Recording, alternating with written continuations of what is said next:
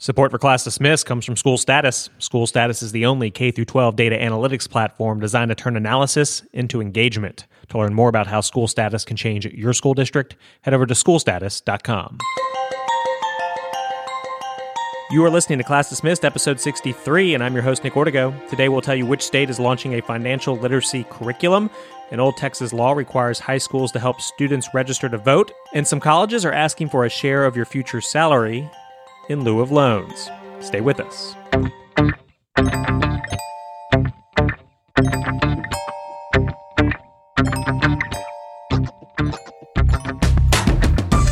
Class Dismissed is the podcast that inspires educators through story. Each week, we cover some of the hottest topics and news in the world of education. Plus, we speak with a guest with a bright idea for education that you can apply in your community. This week, the tech rabbi joins us. Michael Cohen's here to talk about creativity, technology, and empathy in the classroom.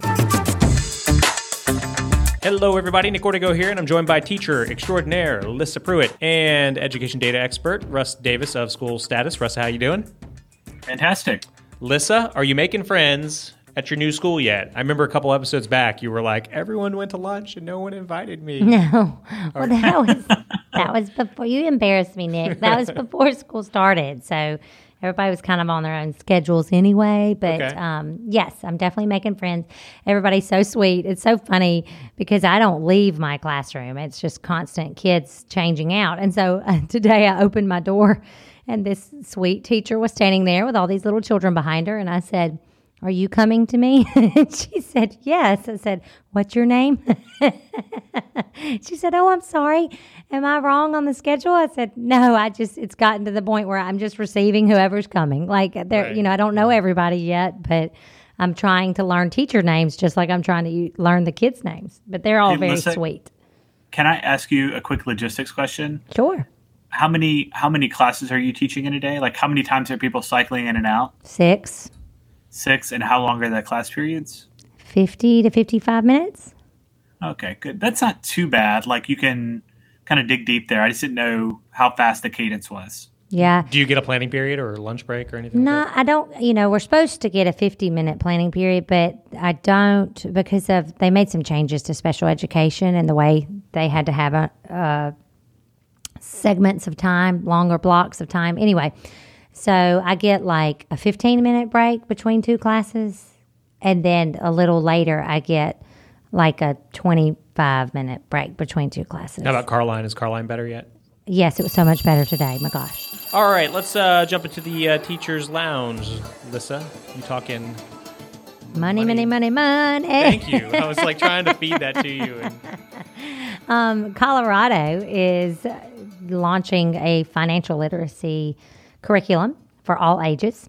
100 teachers just attended a workshop to learn how to teach to the even the youngest of what it means to be financially literate and how to kind of avoid the older kids are learning how to avoid scams because the attorney general of Colorado is saying that they're dealing with so many people that are scamming and mismanaging people's money that of course they're you know taking the correct steps to put those people in jail but they also want to be a little more proactive and make sure that people understand what happens with their money and what you should be looking for. And and also just what you know how much do you need? You know how much money do you need to make as an adult? What to, Yeah. to live the life you think you want to live Something that everyone should know before they have to sign college loan documents. yeah so i, think I was about to say, Yeah. yeah, I, I hope they spend a lot of time about uh, promissory notes. Right. What is a promissory note? What does it mean? Will I have to pay this back? How badly compound interest works against you? right which is so great because you know like when i taught middle school mathematics we did a, a month long unit. It was kind of like a mini unit. So i went on with my normal um, lessons in math you know with you know ratios and things like that. But there was always this lingering financial literacy unit that was not required. I just did it because i wanted to where they had paydays and they had to furnish an apartment and they had Well, you just get a credit card. unexpected yeah well they had unexpected things it was almost like a game and they had to keep up with it and they had to you know, bal- you know, they had to have receipts and balance things. And Sounds so like a fun game, listen. it really, they were so stressed out, y'all. They were so stressed out. The parents were rolling laughing. They're like, this is hilarious because they would say they're, you know, Well, they're all seventh grade. too. So. their seventh grade daughter would be like, I can't believe toilet paper is this expensive. I don't have that much money for it, you know. But that was like, no, you have to buy it. Like, Right. so what are you going to do? So, anyway, it was a fun game um, or unit. And at the end, they had to present, like, how did they do? And many of them were in the hole. Like, many of them were in a lot of trouble financially. I bet ramen noodles, bologna, Mm-hmm. the toilet paper I- that feels like sandpaper. Can, I was about to say, can I ask the thing? I think everybody has been broke. And so, what is the thing that you guys have not skimped on? Like, regardless of how broke you were, Yeah. what did you like? Where do you not go on? generic on? Yeah, exactly. Like like the the Walmart brand, the Great Value, the you know the undecipherable store brand at a good grocery question. store. Like, what's the thing that you don't go Because I, on? I go generic pretty fast. Yeah, yeah, no, Nick. That's why I asked Nick specifically because he goes generic in a hurry. Yeah. Like, like let's let's buy the biggest bulk package we can for the least amount of money. So for me, it's toilet paper for obvious reasons. I go I go premium on toilet paper. Always have, always will. What about you guys? Well, I mean, I guess I'm such a nerd because I immediately thought Crayola and Ticonderoga. That's that's immediately what I thought. what, what, what was that? Whoa, Ticonderoga, the world's art best supply? pencil. Okay. Um, I, you know, as a, those are the best pencils. I don't want the generic brand pencils that are just rubber and won't erase, nor will they mark. You know, um, and then Crayola crayons are better than the other crayons, so I won't skimp on that either. So th- I'm sorry that I immediately jumped to school No, supplies. no, no. I'm It's trying to think I was of. just asking, like, like in your brokest of broke college days, It's it's usually the electronics for me. I've always kind of you know got to have the new iPhone. like You a know. true, yeah, like a true college kid, right? Right, Like, yeah. I've got to have that. That's obvious. yeah, So- and you know you like just go and like sell a kidney or something so you can get an iPhone and. Um, yeah, you just don't do that. But but then you take like shampoo, like one dollar, like VO5 shampoo. I'll buy, Okay, I'll well, buy like five of those, you know. And Okay, well, that's probably what I don't skip on then is my shampoo and conditioner because I have really fine hair and very little of it. And so, no, I'm it's not all going to. so seriously. Like I, I don't mean to go into a rabbit hole, but Brock Bookout's dad, Scott, he Mm-hmm. like apparently is an engineer at like one of these like shampoo factories, or, or he travels the country doing this stuff. Mm-hmm. Okay. And he says literally like they like It's all made the same they, place. they run the factory with the fancy bottles, like the expensive ones, fill them up. They're like, all right, bring in the other bottles. Slide them in, and then Shut your mouth. one's got a five dollar label, and the other's got a one dollar label, and it's all came out of the same pipe. Are you serious? Well, you know how they don't do it like that? Toilet paper, right? Toilet paper, my friends. They don't. They don't. Uh, you know, I think we've all had the school toilet paper, which is the worst toilet paper on the planet. we- we are totally off track though. So We this totally is are, but I was just curious. Like, what is a good question. thing? It's a good question. Yeah. Um, so yeah, this is a great thing I think because it's it's overdue that we don't teach kids about finances, but to see a state actually like say like no, we are doing this like some sort of a mandate or really hard push, all for it.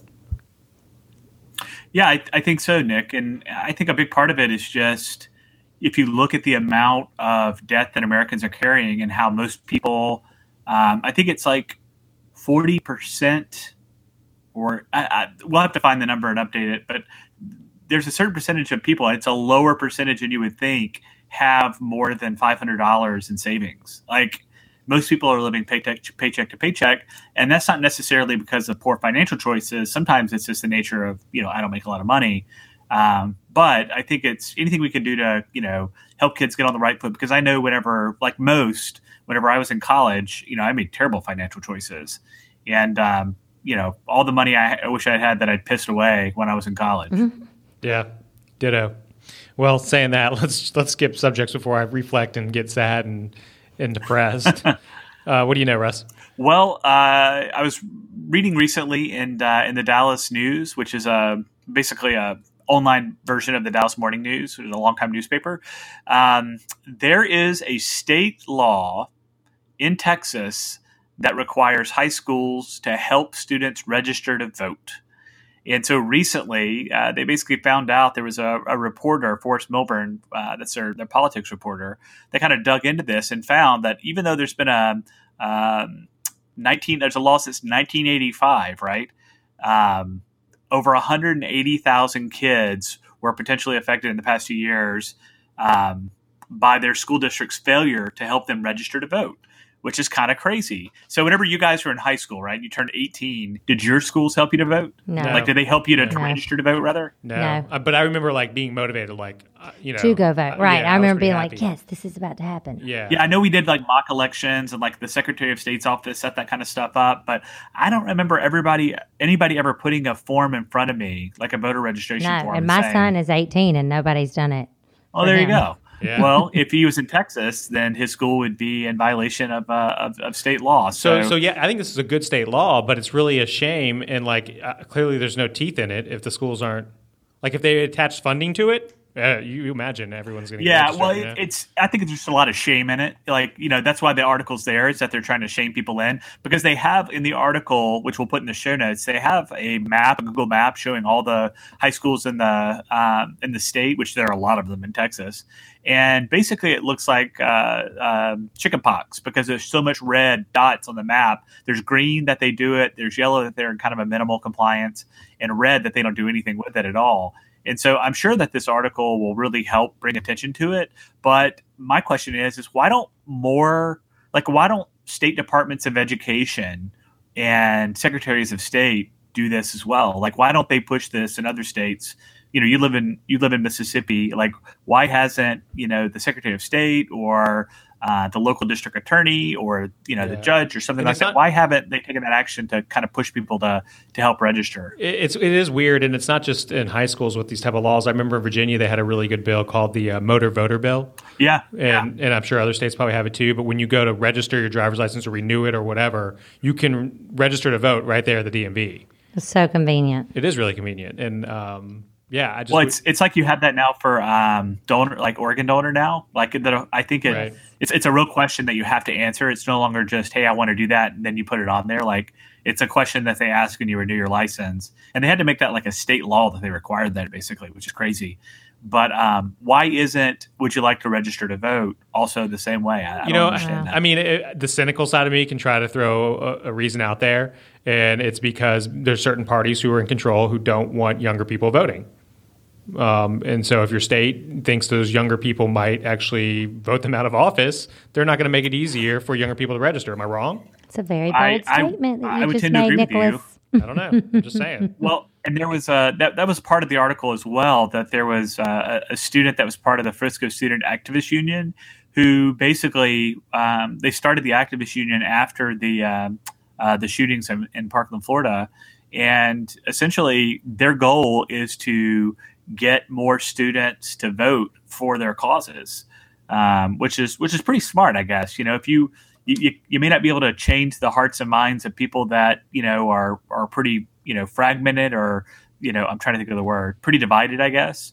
But if you register them to vote for or register to vote the people that may think like you or that may push your political cause um, as a student then it's probably not a not a bad idea. So the goal of this um, uh, organization is to get 100% of all eligible students in their school district to uh, uh, to vote or to at least to, to register to vote by next year's midterms. All right, so I've got one. Uh, we were talking about how colleges can uh, be real expensive. Uh, apparently, um, there's a few more colleges, the latest Norwich University, to say you will pay for school with your future salary instead of taking out a loan. So, so would you sign on the dotted line, basically saying like, all right, if I go to school here, when I go become a teacher, um, you will get a percentage of my salary for X amount of time rather than taking out a loan. Do you think that's a good deal, bad deal? Um, I think I would have some questions like Do I have to teach in certain places? Do I have to work in certain places for this to work? And then what is, is it a locked in percentage? So that isn't revealed in this. This is an Associated Press article, so that's not revealed. It just says it, it varies from, I think, you know, profession and so forth, Right. um, as well as uh, school. But it just says the share agreements pay back a percentage of their salary for a set period of time. Period. Um, and Isn't that what you do anyway? But I think, well, yeah, I mean, you're, you're right. You're right. It is, but but could you end up with a better deal? I guess is really. I guess I guess what a university is doing is they're gambling on your future profession. Yeah, well, I think they're also gam. I think they have pretty strong confidence. Like, I don't know if they're going to make that deal for an art history major, right? Like, Oh, I don't. I, man. I wonder. Like, I'm sorry. What was that, Russ? are you an art history major? no. so I don't think they're going to make that bet for every single profession. If you want to go do underwater basket weaving, I don't think that they're going to, you know, pay for that major in the same way. But what it does do, I think it's a good thing in that they're putting their money where their mouth is, right? Right. They're basically saying, if you don't make any money, we don't make any money, and it wasn't a good bet for us, um, which I don't have a real problem with. I, I wish, you know, more places like if to me, if you go to a college and the federal government underwrites your loan and you graduate on time and with a certain GPA and you can't go find a job or you are not employable, then I think that they should forgive your loans up to a certain amount. You know, like I, I just think that I would that go to that university. Yeah, I mean that that says a Char- lot. yeah, like you know, put your money where your mouth is, right? Like we think we're doing such a great job, and you're going to get such a great job that we think it's a better deal than getting the money up front. Um, And I, would think just, it would you even know, be fair if they threw in like a recession clause. Like you know, if if GDP is on the decline for two for for four quarters, then we no longer are obligated. You know, it's just like because there's some things that happen Yeah. that a university. But I mean, if if the GDP is on the up and up or is positive for you know four quarters, then yeah, you should be able to find a job. I do Well, I think, think it's that- cool that it's like a positive idea, you know, like, hey, come to school here and then, and, you know, and then you can, once you get a job, which we know you will, you can pay back, you know, the gift we gave you. Then people that face graduating college and then immediately start applying for loans. And it's all so overwhelming that they say, never mind, I'm not going to do it. I've got some numbers um, further down in the article. There was a guy named Andrew Hoyler, um, 22, graduated from Purdue University last year with one of these programs. He um, wanted to learn how to fly, um, became a pilot, you know, got the education. Now he's working as a pilot for American Airlines regional carrier, which apparently doesn't pay that well, like right out of yeah, college. But pays but 40 47 thousand dollars. Right, but I think you do real well once you become like you know the big dog Sure. American Airlines pilot. So it says um, Ho- Hoyler is currently paying back eight percent of his income. Um, so that's you know, I don't That's got to be less than he would pay otherwise. right. I would Like, think so. I mean, I, you know, like all things, I think that there's an opportunity to get screwed here. um, but I don't necessarily have a huge problem with it in that there's some downs, like, because if you look at the way a lot of colleges are set up, there's no downside for them. If you don't go out and make any money, guess what? Like unless you default on your loan, like there's some downside on the federal loan level, like the the feds. That is a metric of accountability for both for-profit and nonprofit colleges. But there's not a lot of downside for them for you not to do well, right? So I think this is at least uh, they have some skin in the game for ensuring you make it. Now, my question would be, if you don't get a job in your required in your desired field, then then what, right? Are they leaning on you to go get a job anywhere? Why you, you Right, what I like mean? so you go and you go and you start you know working at a local restaurant. Are they pulling eight percent? I guess. Yeah. Well, are you guys uh, ready for the uh, bright idea? sure. Our guest in today's Bright Idea segment is known as the Tech Rabbi. Michael Cohen is described as a creative instigator turned educator and now helps schools leverage creative thinking, collaboration, and technology. Rabbi Cohen, welcome to the show. Thank you so much for having me. Uh, you have quickly become a thought leader in the world of education. Uh, you've been featured at ISTE, I think, multiple times, uh, South by Southwest EDU. You've been to Apple education events. At what point did you really feel this momentum behind your message really pick up? So I think there have been a couple different uh, stages for it. And the thing that I think is really important, especially for anyone who's listening, is that if if your goal is to provide value to others, which I, I feel is an intrinsic character trait of all educators, but if you're if you're looking to do that in like the social media space and the greater uh, education community space, then it's it will happen. If you have something valuable to share like the, the internet votes with value. So for me, I think the just like my first conference that I ever spoke at, you know, shout out to EdTech Teacher. Uh, 2014, submitted my first session, got accepted, flew out to Chicago, and presented to a room of you know 60, 70 educators, which the, that idea in itself just blew my mind. And the the positive response to that work, and you know, being a Orthodox uh, Jew, you know, a Hasidic Jew, which is you know ultra Orthodox, mm-hmm. and could have very much, uh, you know, very well just like stayed in my my little you know enclave in Los Angeles. Decided, you know, there's something to the way the internet is allowing cultures and religions, or just people who have all different and and unique things to offer, uh, a space to connect. So that that really started everything obviously standing on a stage in front of 8,000 people at ISTE, uh, someone just told me yesterday it was actually more than 8,000, which it's a you know a small village. You know that that's a moment, and the engagement around my work right now is is huge. But I, I think really it was that beginning of just seeing the idea that if you want to put something out into the world and you really want to help others, it it just it happens organically, and it's not easy. It, it's a it's a busy, noisy place, uh, social media, the internet. So it you have to be patient with it. But if if your focus is on providing value, that that growth will happen. Uh, you know, I, I think um, a lot of people listening. We'll dive into your message in a second, but uh, they're they're interested in, in your approach. You you kind of approach things as a designer, and and from what I understand, your background is not originally education, right? Yeah, I am entering this this fall. It'll be my tenth year in education, and before that, I was in the design world, marketing, communication, you know, brand storytelling, just all, basically focused on creating a an entity for a company that represented them when they weren't there and that I think has has helped me incredibly in in the education space is being able to communicate through different mediums to connect with different people uh, with different interests and things of that nature and really draw them in and engage them. So I, I did a, I did that there, and I, I, stumbled into education just by finding an opportunity to teach design courses and loving it, and actually getting um, the moment where I realized that this was something that I should seriously consider was I was teaching at Fashion Institute uh, of Design and Merchandising in downtown LA, and I got the um, the student evaluations back, and they're anonymous, but it basically, you know, to sum it up, said, "Mr. Cohen, I, I was not yet uh, a, a, fully ordained rabbi yet. Mr. Cohen gave me the tools to be independent and to to just do great things."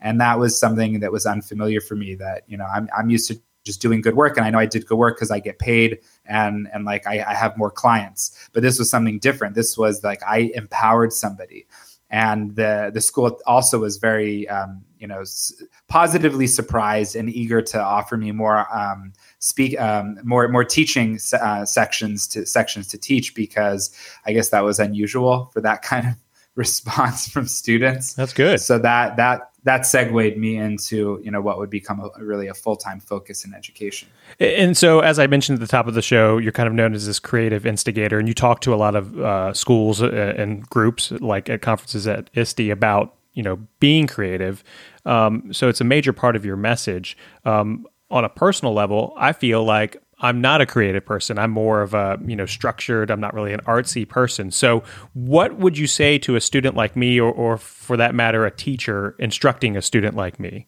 when someone has that mindset? Yeah. So, I, first, I would I would challenge uh, the the room with both of us there to define or redefine creativity, and I'd really crowdsource it with all the students, and and we would actually surprise ourselves that um, being artistic is an expression of creative thinking. Um, so is writing or music or culinary art. You know, a- anything that is something tangible, something visual. That's an expression of a way of thinking, and it requires you to to step back and and and change that viewpoint. I mean, if we would rank, you know, some of the top artists of all time, you know, top five, top 10, I think Leonardo da Vinci would be there, you know? And he was also an inventor, he was an engineer. And those areas uh, are sort of ignored maybe for their creativity um, in, in some cases. You know, yes, you have things like Apple, like, oh, that was so creative. They created the iPhone. Well, guess what? He they didn't create the iPhone. What did Steve Jobs do? And he this is recorded like on video. He saw all of these other existing components and then he curated them together to create the iPhone. If you watch the iPhone uh, launch that keynote, mm-hmm. he says there is uh, we have a a iPod and a web browser and a revolutionary phone. And he says it like three or four times over and over again. It was almost like this mantra building up to the point where you think they're about to launch three separate products a new iPod, a computer, and a phone. And then it's all together and people's minds are blown. So, did did that really require traditional artistic abilities? No, not necessarily. It's about looking at the world, seeing what's missing, finding gaps, and really looking at creativity is not just something that requires oil paint or you know something of that traditional nature. You know speaking of technology and, and apple um, let's pivot that direction a little bit. You know you you've done a, a youtube video that i really enjoyed um, where you make a point that i've never really even thought about. And and you talk about the fact that um, a pencil is essentially a form of technology at least at one point in time it was. I did a keynote at iPad Palooza in 2015. And it was one of these like mini rapid fire keynotes where there was like 10, I think there were 10 um, educators on on stage at different points in time. And you, you had like six minutes. And I needed to really come up with something pretty impactful because you can't really do much in six minutes unless unless it's carefully designed. I was sitting and I'm, you know, I'm looking at this pencil and I was, you know, doing different articles at the time around you know technology is is just a device and really it's what you what you do with it and how you think about using it that's impactful and i, I stumbled across an article uh, written about how the the invention of the pencil was was was met with um, like serious animosity and like real serious like negativity. Uh, there's something like I think it was um, you know Socrates or Plato, maybe it was even Aristotle. I don't know. Let's just throw in all all Greek philosophers in one you know one batch, and um, wh- whichever one it was. Um, he said that this device would basically destroy the the current uh, existence of academia. That the teacher-student bond of oral transmission of information would be would be disrupted, and and the world would you know sink back into oblivion because people would just you know write things down thoughtlessly. and you know it, it's it's it's interesting because that when I read that, it sort of had two different um, you know sort of thought streams run through my mind. One is wow, this pencil is totally technology. And like, look at how we view technology, especially when it's new. And also look at how we evolve and we begin to understand ourselves and the world around us through the avenues of technology because right now there's no shortage of articles that say um, you know typing things uses um, doesn't use the part of the brain that internalizes things while writing does because you're actually when you transcribe transcribe the letters you're creating these these shape type memory markers in your mind and we need to stop typing everything. We need to go back to you know writing things down uh, you know manually or maybe even digitally you know sketchnoting things like that. I think it makes makes much more sense than going totally back to that traditional space but just to you know really hopefully answer um, you know the the idea that you brought up is that technology is in it's it's defined you know in, in its pure form as a tool that that significantly enhances an existing problem or it creates an avenue for something new that we didn't even really think about and the pencil does that. And the problem with the pencil is, is we look at technology right now as this multifaceted functioning device that does, you know, anywhere between five and five million different things. And the pencil does two things. It transcribes and it uh, removes, it erases, right? So mm-hmm. it, it adds and subtracts information. And I loved that I was able to create a talk where I was speaking honestly about a pencil and I was describing a pencil without saying it, but it sounded like I was talking about uh, all the technology that we surround ourselves with today. And at the very end, I say, you know, what is my device? And I pull out a number two pencil, and you sort of hear this like, you know, groan from the the crowd like oh he tricked us which i was really hoping they would have cheered but you know that was one that, you know, it was one response I, I, I think proves you know proves the point of like oh wow, okay but it's so true. What i said was you know this pencil is tech so, so saying that, what's your message to teachers when it comes to technology? I know there, there's so many new technologies that do get thrown at us on a on a daily, weekly, monthly basis, and there's you know certain I don't know what to call them buzz items or whatever, and you know try this piece or try that. Are we overloaded with it, or do you say embrace all of it, or do you say find a balance? I think we need to embrace all of it, and that doesn't mean we need to purchase all of it. I think that at the very least, and I, I've seen this a lot, and I would, if I would, you know, to sort of make a side statement to then go back to answering the question, if you would ask me, like, what is the one wish that you have eh, for your next steps in the work that you do? I want to have more opportunities to speak to students. I love educators. I'm an educator myself, but I love these opportunities where I get to be brought to a school and have a conversation with students instead of just the teachers. Sometimes I feel the teachers and the administrators are obstacles to who I'm really trying to get to, which is the students to give them the information that they need to do something powerful. So to go back to that, you know, to that that idea is that students need to, at the very least, understand and know about cutting edge technology. That doesn't mean they need to use it. And that doesn't mean that schools need to invest in, in every area or invest in cutting edge when really, um, you know, just towards the edge would be totally fine. The other thing that, you know, that frustrates me is, you know, educators that are so cynical um, and, and, and outright negative against cutting edge technology because you know buying into it might not lead to significant um, educational outcomes. I think there has to be a balance. I'm super into balance and i think that you can't be on the extreme on either end. You were talking about having that conversation with um, students and which kind of helps me pivot to my next question for you. I know that you look at empathy as currency. And what do you mean when you say that? Empathy as a currency is is something that I I was really inspired by Gary Vaynerchuk. He's a serial entrepreneur, mm-hmm. investor, marketer. He curses like a pirate, so just disclaimer to your audience, but he is uh, genuine and super incredible in, in what he shares. And he's always focusing on empathy, and same with the design thinking uh, focus that I've had for so many years. I just I see empathy as something that allows for things to happen, which is why I call it a currency. And what happens is is that when you understand others around you through an empathetic lens you can accomplish so much more and that doesn't mean that you're always going to get your way it might even mean that the idea that you know is actually the right way is not the right way for this person or this group. And you need to change up that strategy with empathy in mind.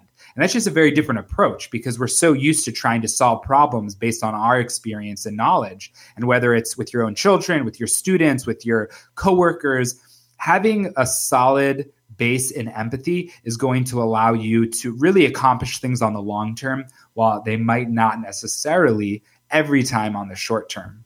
Have you ever had a, a moment, uh, a real life moment where you know you you really thought about this, you changed your perception, your your idea of, of and, and you're working to be empathetic? Have you seen a positive effect from that in your classroom? Absolutely. So you know, for me. I've been out of the classroom for a really long time. In 2011, I became a director of ed tech. And so I've always had like an elective here or there, but I really haven't been a classroom teacher in a long time. But some of the things that I've done, you know, on a leadership level is, you know, trying to create opportunities for students without having the students in the room. I think is a great example of not having empathy. so, some really great opportunities that we've had over the year uh, over the years have been around, you know, creating student leadership opportunities, creating technology programs for students? Where are the student stakeholders? So just bringing the students into the room and allowing them to have a piece of that conversation, that's employing empathy. I think also being flexible in life. We we hope and pray that that our students won't grow up to all get jobs with uh, very rigid and irrational bosses that their way or the highway. Like I, I hope that my students don't have that as, you know, the next, you know, 50, 60 years of their life. But sometimes our classrooms are run that way. Sometimes we we do not allow for any level of flexibility because we're on a timeline, we're short on time. And I think it's just changing small things like that where we're allowing for not to be taken advantage of. And I know as an educator in a classroom, we have to be very careful of that moment of manipulation where we're firm and clear, but you can also be flexible and I think understanding. And that is, I, I think, the the big piece of education that is still a struggle for all all stakeholders and and you know that are that are part of it is you know how do we give our students a voice and an opportunity to be heard and then i think be be more invested in their in their learning because of that. Well great stuff. Um, rabbi michael cohen we appreciate you chatting with us. Um, where can people connect with you if they want to find you? Do you like to i know everyone's kind of in a lot of different spots but where do you really like to catch up with people on twitter? So i think twitter's great. I'm really i'm i'm engaging on every platform. You know even even you know snapchat which i tend to ignore you know on a regular basis i think it's important you know to be po- having conversations that are different types of conversations on every platform. Uh, twitter is the easiest to have a conversation but i'm spending a lot of time you know on instagram and i think that although the conversation there is a little different i encourage listeners to engage with me on that platform as well. But anywhere that there is a social presence my handle is the tech rabbi uh, thetechrabbi.com. I'm putting content on on my you know my vlog on YouTube. So it's really just you know Google the Tech Rabbi or search the Tech Rabbi on any platform, and you will most certainly find me. And are you working on a book as well? Yes, I am working on a book that has just moved to editing phase, which is a, a big mon, you know, a big milestone uh, for this process. I am hoping and praying that this book is out early next year, January time. And it's titled Educated by Design, which is the, the main project that I've been working on for the past couple years. And just really excited. It's uh, going to be put out by Dave Burgess, Teach Like a Pirate, his uh, publishing company. And I'm just, I'm, I'm grateful and excited for this opportunity. Yeah, we'll hopefully be able to catch up again uh, when your book's getting ready to be released. Um, are you ready? Definitely. Are you Thank ready you. for our uh, pop quiz? Yes, let's let's go. All right. If students could only go to school for one subject, which subject should it be? It'd be entrepreneurship. I know it's cliche, but it just it has to be that. And the reason why it has to be that is that if there's anything valuable or valid in any class that is being currently taught, that can be infused in a way that's going to allow students to be uh, critical thinkers in a, in a very legitimate and complex way that will be valuable whether they're going to start their own business or just be a really valuable uh, employee for a company. Um, next question What are we not teaching in school that we should be teaching? Self awareness. Students can go through their entire K 12 life being focused on getting good grades all the way through college and then not having a clue what to do, or they chose a degree. Um, focus and concentration that's considered prestigious but they're not self-aware that you know they they, they don't even know like what they're good at except for getting good grades it's it's alarming and I, i'm a product of that myself what does every child deserve?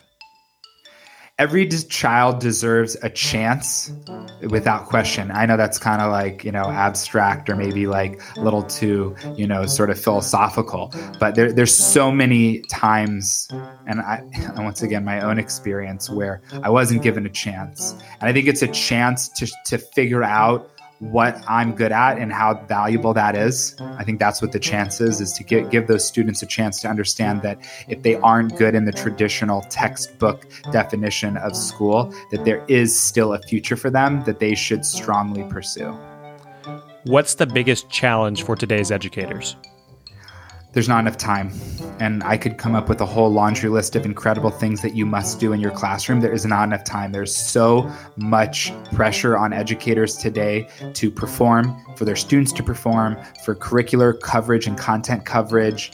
There's just not enough time. And I think that's that is a real challenge. What's the best gift to give an educator? Ah, what's the best gift? Um, like a like a physical thing or it, um, I mean, can I go think, either way. Yeah, I, I think right now, if I could give a gift to an educator, it would be one of two books. It would either be What I Wish I Knew When I Was 20 by Dr. Tina Seelig, who's at Stanford. I mean, that, that's a life changing book. The other one is Drive by Daniel Pink. I think those two books are just have influenced me uh, to, to a, such a degree. And then as far as like tech right now that I'm super into, um, I have uh, I, I, was uh, sent this this filming kit by this company called iOgrapher, and it's a a grip case with two handles on the side. Uh, for my iPhone 7 Plus with a wide angle lens and a telephoto lens that can uh, be removed pretty quickly with a clip and it has you know the ability to put an external microphone. And i just love this idea that i could have something in my classroom where i know that my students could pull out their iphone.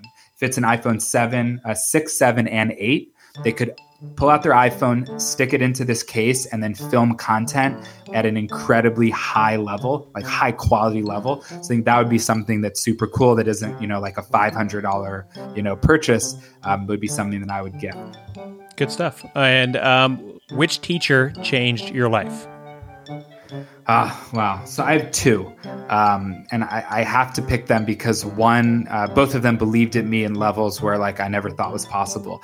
The first one is um, is uh, Professor Sexauer, who was my um, BFA uh, head professor when I was getting uh, getting my art um, bachelor in fine art at Cal State Long Beach. She was um, just someone who really believed in me for the first time uh, in my entire school experience.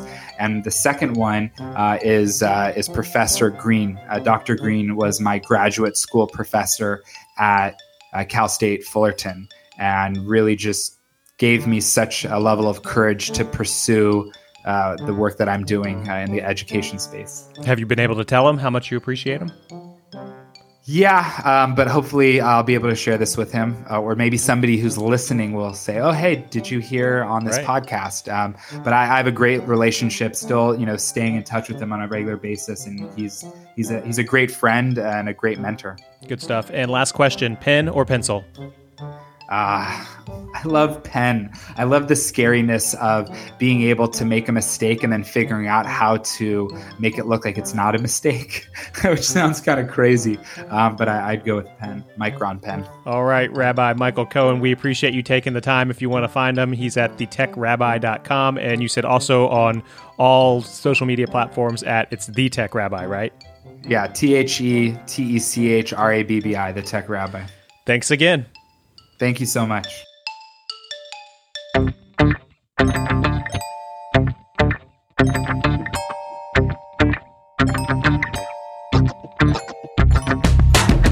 That's going to do it for this episode of Class Dismissed. We want to hear from you, so if you want to send us an idea or comment, remember you can always email us at info at classdismissedpodcast.com. We're here to support educators, but we need your support as well. So if you like what you heard today, please be sure and hit that subscribe button, and we'd also love it if you'd leave us a five-star review. Don't forget you can connect with us on Facebook at facebook.com slash classdismissedpodcast or on Twitter. Just search for us by typing in Class Dismiss. On behalf of Russ with SchoolStatus and Lissa representing all the teachers out there, I'm Nick Ortega and I'll talk with you next week. Class dismissed.